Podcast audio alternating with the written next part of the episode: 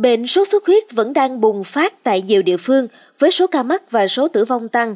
Trong đó, khu vực miền Nam luôn là điểm nóng của bệnh mà các cơ sở y tế lại luôn quá tải. Vậy làm sao để phát hiện và chăm sóc đúng cách cho bệnh nhân? Hãy cùng Bosscat Sức khỏe ngày hôm nay bàn về chủ đề này nhé.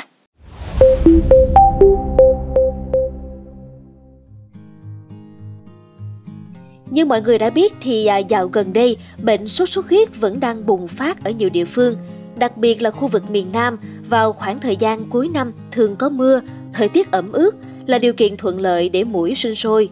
Số ca nhập viện liên tục tăng, bao gồm cả người lớn và trẻ em. Một số người quen xung quanh của Trinh Trà cũng đang mắc sốt xuất huyết và Trinh Trà cảm thấy rất lo lắng, thắc mắc là làm sao để phát hiện sớm được bệnh.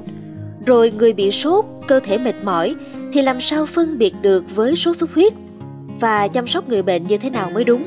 Chắc là nhiều bạn cũng có cùng lo lắng và thắc mắc với Trinh Trà đúng không nào? Và để trả lời cho những câu hỏi đó thì bác sĩ Võ Hồng Phượng, khoa sốt xuất huyết, Bệnh viện Di đồng thành phố Cần Thơ cho biết là bệnh nhân sốt xuất huyết thường có biểu hiện sốt cao đột ngột liên tục từ 2 đến 7 ngày, da sung huyết, đau đầu, đau cơ, chán ăn, buồn nôn, nôn ói, đau bụng. Bên cạnh sốt là xuất hiện chấm xuất huyết dưới da, có tình trạng chảy máu cam, chảy máu chân răng, nôn ói ra máu. Đặc điểm của bệnh sốt xuất huyết chủ yếu là sốt, xuất huyết và thoát huyết tương, nên có thể dẫn đến sốc giảm thể tích tuần hoàn, rối loạn đông máu, suy đa tạng. Nếu không được chẩn đoán và điều trị kịp thời sẽ dẫn đến tử vong. Nguyên nhân tử vong chủ yếu hiện nay được các chuyên gia đánh giá gồm phát hiện trễ, điều trị không đúng phát đồ, chuyển viện không an toàn và nhiễm trùng bệnh viện.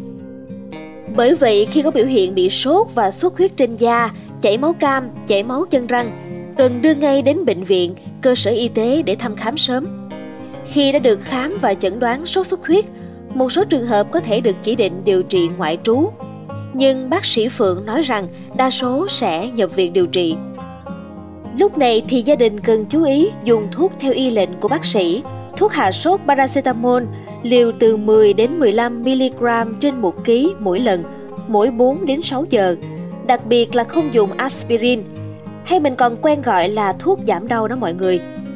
Và thuốc chống viêm ibuprofen vì có thể gây chảy máu nặng thêm. Chúng ta cũng phải chú ý là cần tái khám mỗi ngày theo lịch hẹn của bác sĩ nếu điều trị ngoại trú nhé. Và nếu trong quá trình điều trị ngoại trú mà có những biểu hiện như lừ đừ, ly bì hoặc khó đánh thức, nôn ói nhiều, đau bụng nhiều, xuất huyết niêm mạc, tay chân lạnh thì cần đưa người bệnh đến ngay bệnh viện gần nhất. Trong quá trình chăm sóc, chúng ta nên cho người bệnh ăn thức ăn mềm và dễ tiêu hóa như là cháo, súp.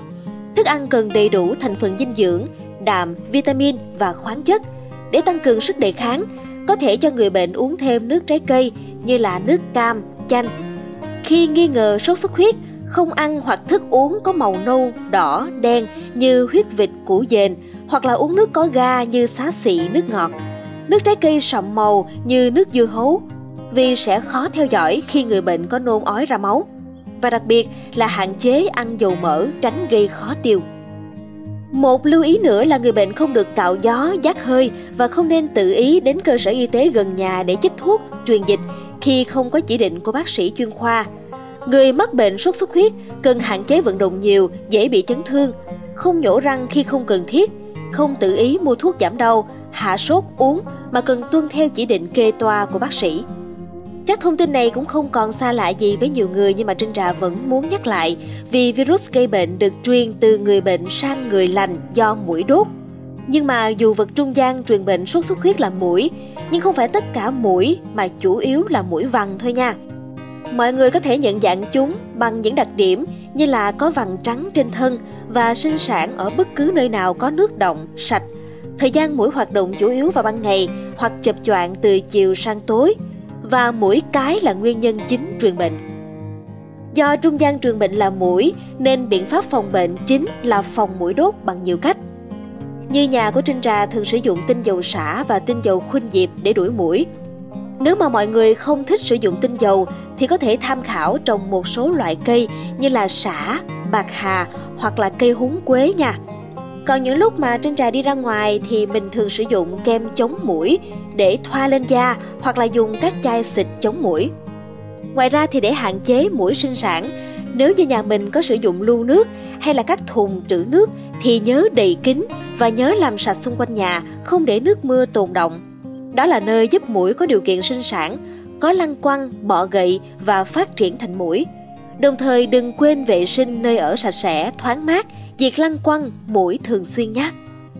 Nhờ vào những chia sẻ của bác sĩ Phượng, Trinh Trà mong rằng là không chỉ mình mà tất cả các bạn đang lắng nghe số podcast này đều có thêm nhiều thông tin hữu ích về cách nhận biết người mắc bệnh sốt xuất huyết cũng như cách chăm sóc, lưu ý ăn uống phù hợp cho người bệnh nhé. Cảm ơn bạn đã lắng nghe số podcast này. Đừng quên theo dõi để tiếp tục đồng hành cùng podcast Báo Tuổi Trẻ trong những tập phát sóng lần sau.